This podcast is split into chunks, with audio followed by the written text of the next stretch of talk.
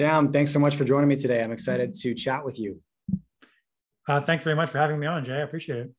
Well, my pleasure. Now, why don't we get started by speaking a little bit about your portfolio? I'm curious, before we get into this, just for context, where you have your wealth stored right now. What does your portfolio look like, Sam? I mean, personally, uh, most of it is in uh, equities, uh, mostly mutual funds, uh, index funds for the most part. Um, because of the type of work I do, writing research for uh, institutional investors, I have to be careful about my own personal holdings and personal trading to make sure there's no conflicts of interest. Um, particularly as an independent, you know, research provider, uh, I want to make sure that you know the clients know that I'm not doing anything, you know, kind of front running and all those kind of things uh, when I write research about uh, certain stocks or assets. Um, but uh, for the most part, it's in you know diversified mutual funds, uh, mostly U.S. Uh, and global equities. U.S. and global equities. Now, the clients that you advise, right, mainly institutional investors. Um, talk to me a little bit about where you're seeing trends in capital allocation on that front. Where is money going right now? Well, you know, certainly lately, a lot of it has been going into uh, cash, uh, defensive holdings. You know, people people looking for uh, something to protect them from volatility, um, and that volatility is coming across all assets, uh, including you know bonds, you know, long-term bonds, which are often considered kind of the safe asset, have not been at all this year. Um, you know, currencies have been volatile, commodities have been volatile. You know, there's really been almost no place for an institutional investor, even with a, a broad remit, uh, to hide this year. So, uh, you know, cash has become popular, uh, particularly as interest rates, you know, here in the U.S. have risen. Um, so I think there's a lot of defensiveness out there right now. Um, people kind of making smaller bets, uh, trying to uh, to protect you know what they have and not not you know go out on too far out on a limb uh, just yet, waiting for things to stabilize. Uh, is kind of the message I've been getting from a lot of people. And are you are you this might be a silly question, but are you surprised at all that the U.S. dollar still holds up as well as it does as that ultimate safe haven asset class? And the reason I ask this is because a lot of my content focuses on the precious metal space. And within that industry, there's a lot of critics of the US dollar and the vulnerability of it and all of this. And I always listen to that and I say, okay, great. Yeah, there's a lot of problems with the US dollar, but relative to every other currency, there's no question about where you want to be, right? And I get a lot of pushback on that. But you know, I would look right now, like people have voted, right? US right. dollars up. It's the only index that looks great right now. And so, do you ever get pushback from your clients when you are, are recommending maybe the dollar trade, or talk to me about that? Yeah, no, you're right. I, I, hear a lot of the same things sometimes about the dollar, kind of as a, from a structural standpoint, and then also sometimes from just more of a tactical trading standpoint. Um, and I think you're right. I mean, you know, saying whatever might be wrong with the dollar or the U.S. economy, um, you know, everywhere else is worse. Um, there, there is no real alternative in terms of uh, a currency that would be safer or more liquid or you know something like that uh, in the world right now. Um, you know the euro is probably the closest competitor, but it's been very weak, um, and it is just you know it doesn't have the same you know a lot of the, some of the same benefits and certainly not the history that the U.S. dollar does. So anytime someone says they don't like the dollar, I always ask them, well, okay, what what do you prefer? What are you going to go into? Mm. And they might say sometimes they'd go into the Swiss franc or you know one or the yen or some you know another it's kind of considered safe currency, um, but that's usually more on a tactical basis rather than you know a long-term structural thing because those currencies simply aren't big enough to handle you know all the money that's currently in the U.S. dollar in this in some sense. Mm. Um, so I think uh, from a structural standpoint, it's going to be hard to knock the dollar off of its perch um, in terms of just you know the the, the place people want to go. Um, now, right now, of course, higher interest rates in the U.S. will naturally tend to bring money into the U.S.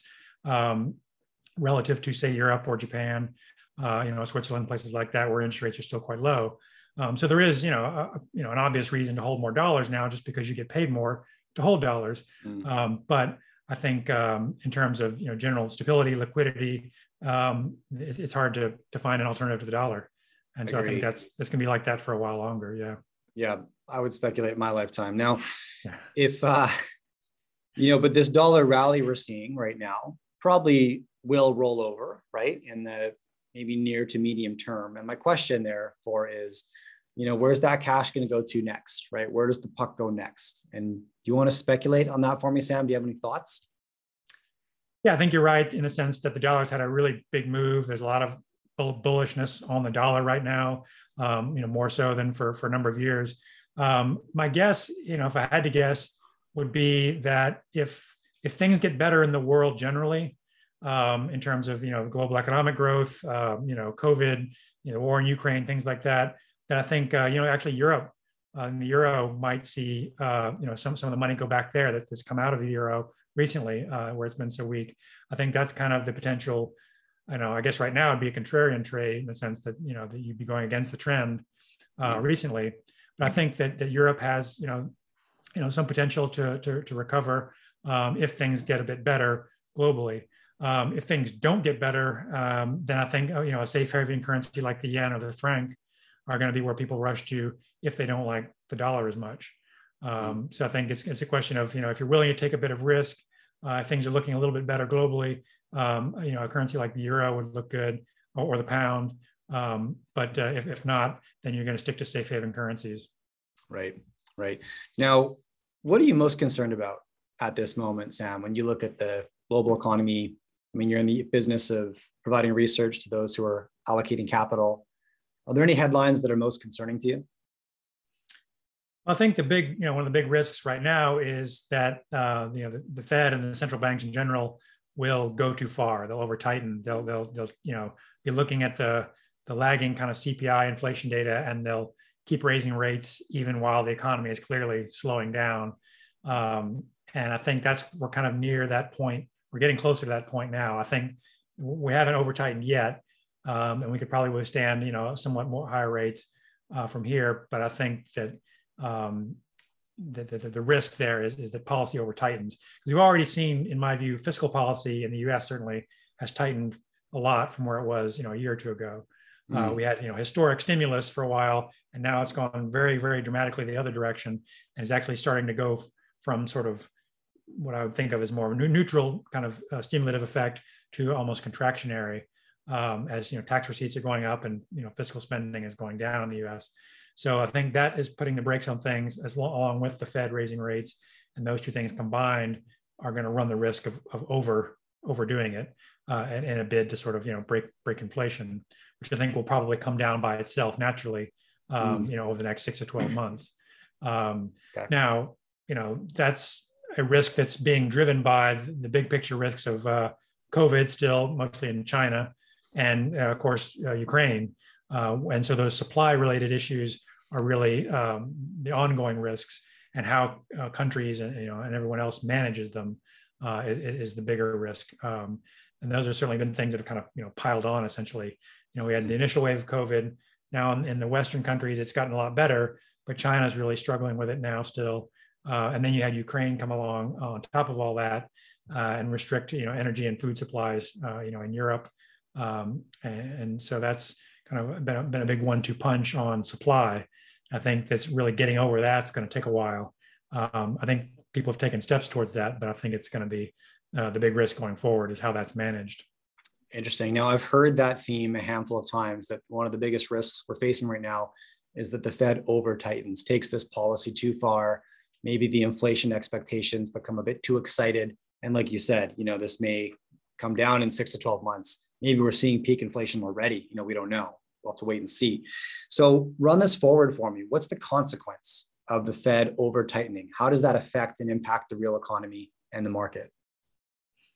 Well, I think to some degree, you know, what the Fed mostly has influence over, of course, are the interest sensitive parts of the economy, which is housing, uh, autos, and you know other sort of uh, you know things where people have to borrow a lot of money.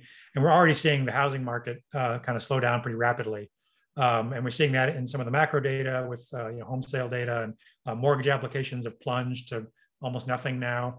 Um, you know, people aren't used to seeing a you know five and a half, six percent mortgage rate in the U.S.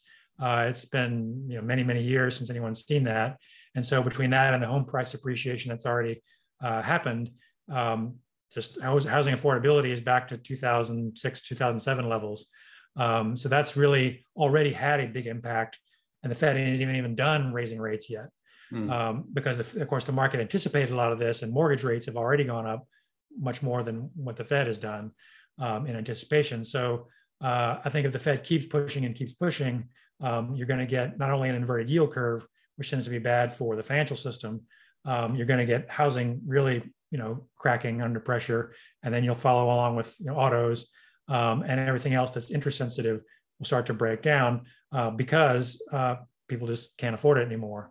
Um, and so I think that's the risk is that um, the economy is already slowing down to a point where normally inflation would, would slow.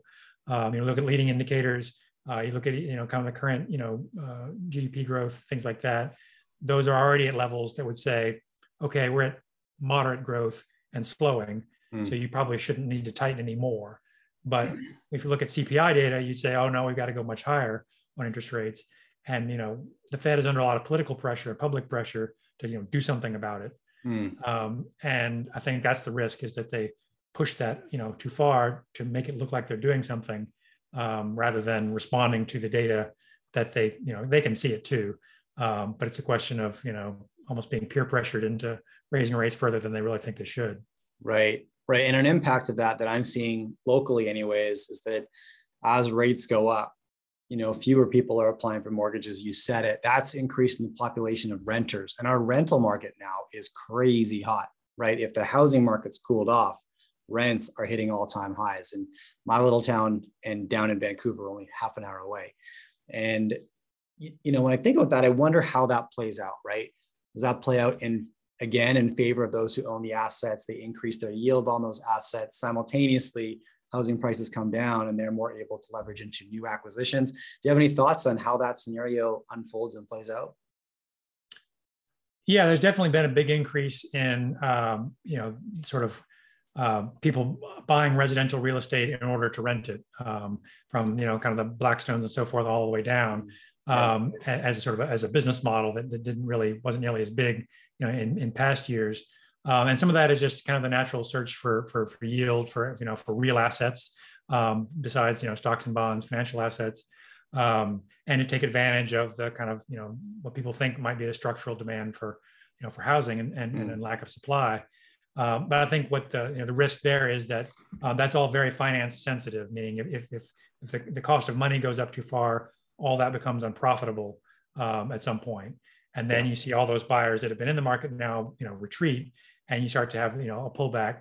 Now, the, what is better this time is that the banking system um, and, and the mortgages and things are not nearly as risky as they were, say, in 2006, 2007, when we had the real housing crisis. Um, banks have been much more conservative about who they lend to and, and how much they've lent mm-hmm. um, mm-hmm. in the last few years. Uh, it's been more to high, you know, high credit score borrowers and things like that. So I don't think the banking system as a whole is going to feel the same type of pressure, although it will become less profitable because of fewer mortgages and more write-offs. Mm. Um, it won't come under the same pressure as it did, you know, um, whatever it was 14, 15 years ago. Yeah. Um, and uh, I think that's the, you know, the good side in some sense, but I think there is some downside to, to housing prices potentially and, uh, and to the people who have leveraged themselves into that market right. um, uh, whether it be you know private investors or, or publicly traded firms or whatever. So okay. I think that's that's the risk there is that all that money that's come in starts to come out again, um, and then there's dislocations as a result. Right. Okay. So we talked a little bit about I would call it like the defensive strategy, which is the flight to dollars, right? And we're seeing that. That's definitely consensus are you recommending any of your clients start playing offense anywhere? Like, are you getting aggressive anywhere? Are equities at a level where you're excited about getting into that market? Um, talk to me about that. Where's the offensive play?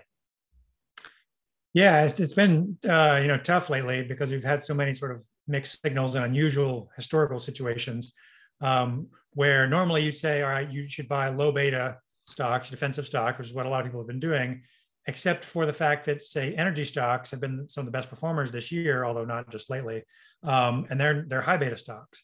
Mm. And so you've had a, a, sort of a strange disconnect where some of the riskiest stocks, in terms of their volatility and the sort of risk profile, have actually been the best performers, even though the market as a whole has been down, and therefore would normally favor the, the low risk stocks, the consumer staples and utilities and so forth. Yeah. Now we have been starting to see, you know, um, some of that, you know, change a little bit lately you know, energy stocks have come down a bit. Um, and uh, you know, there, has been a little bit of a balance in some of the growth stock technology and so forth uh, recently.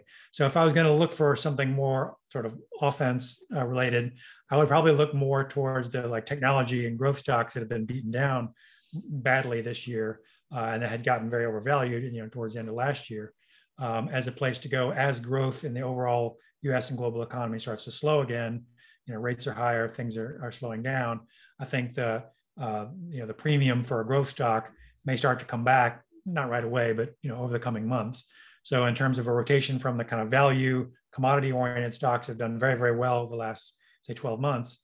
Um, I think you might see a rotation back towards the uh, you know the tech stocks that have uh, mm. been beaten up pretty badly lately. Um, but you know, some of them, of course, will, will go away. But some of the the ones that, that hang around that have real earnings and uh, so forth will uh, probably be the ones to, to look for if you're looking for offense over the next, say, six to 12 months. Okay. Do you encourage your clients to have an allocation to gold? Um, not as a sort of a structural matter. Um, you know, there are times when commodities and, and, gold in particular, you know, will start to look attractive. Um, but I think, uh, you know, I have a hard time analyzing gold, at least from an asset allocation standpoint, in terms of, you know, saying, you know, what the real fundamental drivers are beyond just sort of risk sentiment in general. Um, you know, it, it sort of, um, you know, it's hard to, you certainly can't analyze it from the standpoint of, you know, earnings and cash flows. And uh, it doesn't always behave as you would expect when it's, you know, risk on, risk off, you know, that there's been a risk off market, but gold, you know, hasn't done very well lately. Um, so I think it's mm-hmm. you know uh, it's a tough one you know for me to make strong recommendations for and, and some of my clients you know have mandates that would not allow them to buy it anyway uh, at least directly they can own gold miners for instance um, yeah. the, the, companies but they're uh, some of them can't can own physical commodities um, so it's it's partly a matter of what the clients you know are, are focused on or what their mandates are uh, and part of it is you know um, it's hard to, to draw a straight line between a lot of the indicators that I watch and what gold prices do.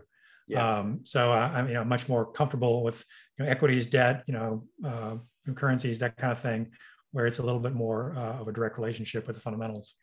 Makes sense. Okay, so if a client came to you today, Sam, and said, "I have a million dollars, Sam, your only goal is to protect the purchasing power of this million dollars. Time horizon is short; it's only five years, right? Where do you go with that million dollars? Where, where do you put it?" I mean, if you if you really are only worried about protecting purchasing power, um, then you, you have to look at TIPS. Uh, they're not uh, you know, the Treasury, you know, inflation protection securities. They're they're not especially attractive, uh, but they do at least have a positive yield now, which they hadn't had for for several years. Um, so I think if you really are only focused on uh, you know purchasing power protection rather than any kind of growth, um, then you would you'd want a pretty hefty allocation to TIPS. Now I would keep some allocation probably to uh, low volatility equities. So mm-hmm. like a low volatility fund um, uh, that would have you know a decent dividend yield and you know stable growth over time with, with you know moderate volatility, kind of a mix of of, of, you know TIPS and uh, and low vol equities um, uh, would would probably be the best way to do that. Same client then comes to you and says, "Okay, Sam, I also have 100 grand here. I don't care if I lose it. I want your wildest speculation idea. Same time horizon, five years. Where would you look to? high risk, exciting upside? What catches your attention? Um, I mean, I think, like I say, I think some of the uh, you know the, the small cap uh, growth tech stocks that have been beaten down the most, if you were careful about it, um, you could probably pick some of those that would do well. And like I say, to some degree, European stocks, which a lot of people are very negative on right now. Hmm. Um, that those some would be some of the places I would look for kind of higher risk areas uh, that might uh, do well, you know, say over that that time horizon. Um, you have to be slightly, you know, careful about it. But I think those are, are areas that because they are beaten up and gotten much cheaper now, would be a place to put some uh, some more of the more speculative money. Um, I don't, you know, really pick individual uh, names um, so much. Uh, I have a sort of quantitative process that can do that for clients, but um, I think the you know small cap growth stocks um, that have really gotten you know beaten up badly if uh, you know if the, the pressure from interest rates and, and things like that uh, kind of is, is, reduced i think there, there's going to be uh, some potentially some rotation in some of the stronger areas there yeah yeah okay i love that. Look sam thanks so much for coming on today. I want to point people to where they can find you. Uh, more about the firm more about yourself where should we send them? Oh so millstreetresearch.com um, has got uh, all the background on my work. It's got some sample reports. Uh, i have a blog there that i update about once a week uh, that'll just talk about you know macro topics and show some of the indicators and things that I look at. Um, and there's all I'm also uh, Mill Street Research is on Twitter. Uh, you can find me there. Um, so I'm posting you know most days uh, some brief comments on what I see in the macro world. Um, so I would say for those who want to get a feel for what I'm doing, um, uh, also on LinkedIn, uh, you can find me there on Mill Street Research. So uh, the website or social media are good places to follow. And otherwise, you can certainly uh, reach out. Uh, info at millstreetresearch.com is the email address. you can find me there as well. Okay, awesome. Once again, I appreciate it, Sam. Thanks so much. No, my pleasure. If you enjoy my content, do me a favor follow or subscribe to this podcast. Drop me a rating and a review and share this with a friend. All of these things allow me to get bigger and better guests on the show. Now you can catch me all over social media at jmartinbc. Thanks for tuning in.